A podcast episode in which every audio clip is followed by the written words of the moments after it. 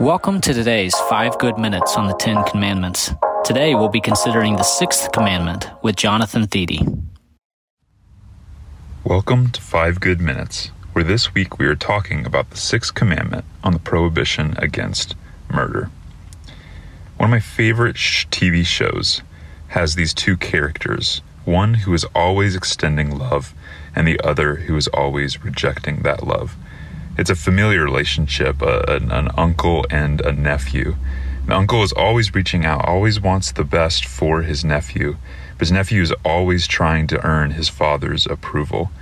And this really climaxes as the show goes on. At the very end, the nephew realizes that his uncle is the one who's been there for him the whole time. The point of this illustration is that love is powerful on its own, but it is extremely powerful in the face of deep hatred that when one party comes with hatred, love can be a very powerful antidote in repairing relationships. Today's scripture we're going to be reading is from 1 John 3, verses 11 through 18, where John is comparing and contrasting how Christians should act with Cain and Abel in the Old Testament. John writes, For this is the message you have heard from the beginning. We should love one another. Do not be like Cain, who belonged to the evil one and murdered his brother. And why did he murder him? Because his own actions were evil and his brothers were righteous. Now, do not be surprised, my brothers and sisters, if the world hates you. We know that we have passed from death to life because we love each other. Anyone who does not love remains in death. Anyone who hates a brother or sister is a murderer, and you know that no murderer has eternal life residing in him. This is how we know what love is. Jesus Christ laid his life down for us, and we ought to lay down our lives for our brothers and sisters. If anyone has material possessions and sees a brother or sister in need but has no pity on them, how can the love of God be in that person? Dear children, let us not love with words or speech, but with actions and in truth.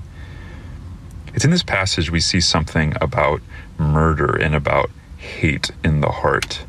The first thing we see is that love is the opposite of murder. That when John goes to compare and contrast how Christians should act he says we should be like Abel and not like Cain. For Cain belonged to the evil one and murdered his brother. He murdered him because he was envious of his brother. And so Christians are, are not called to be like the evil, hateful murderer. No, Christians are called to be the opposite. They're called to be people of love, called to be people who love even in the face of hatred. Love is the opposite of murder. And similarly, we see uh, the Christian call to love even in the face of great hatred. This passage uh, does not happen in a vacuum, but the early Christians were seeing this every single day. They were a persecuted minority in the first two and three centuries uh, in in uh, in their existence. And so when John is telling them to love their enemies, to not be like Cain, but to be like Abel, to suffer righteously, just like Jesus did, there's significance to that, and there's a direct application for them. Christians are called to love, even in the face of deep hatred. And the third thing we see, the final thing, is that Jesus shows us how to love to this extreme, even in laying his life down. The passage says, This is how we know what love is. Jesus Christ laid down his life for us, and we ought to lay our lives down for our brothers and sisters. So there's a there's a reality to the gospel.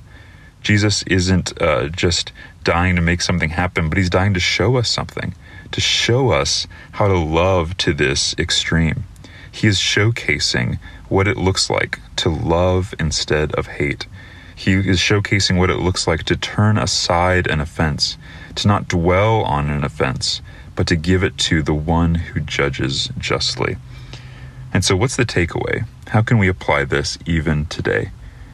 Well, we apply this in recognizing that love does not just happen. No, love requires a conscious, willful decision to respond with kindness in the face of hatred. And so, as I end this, I want to encourage you today to love others just as Christ has loved you, not exacting revenge, but loving them in the face of even deep hatred.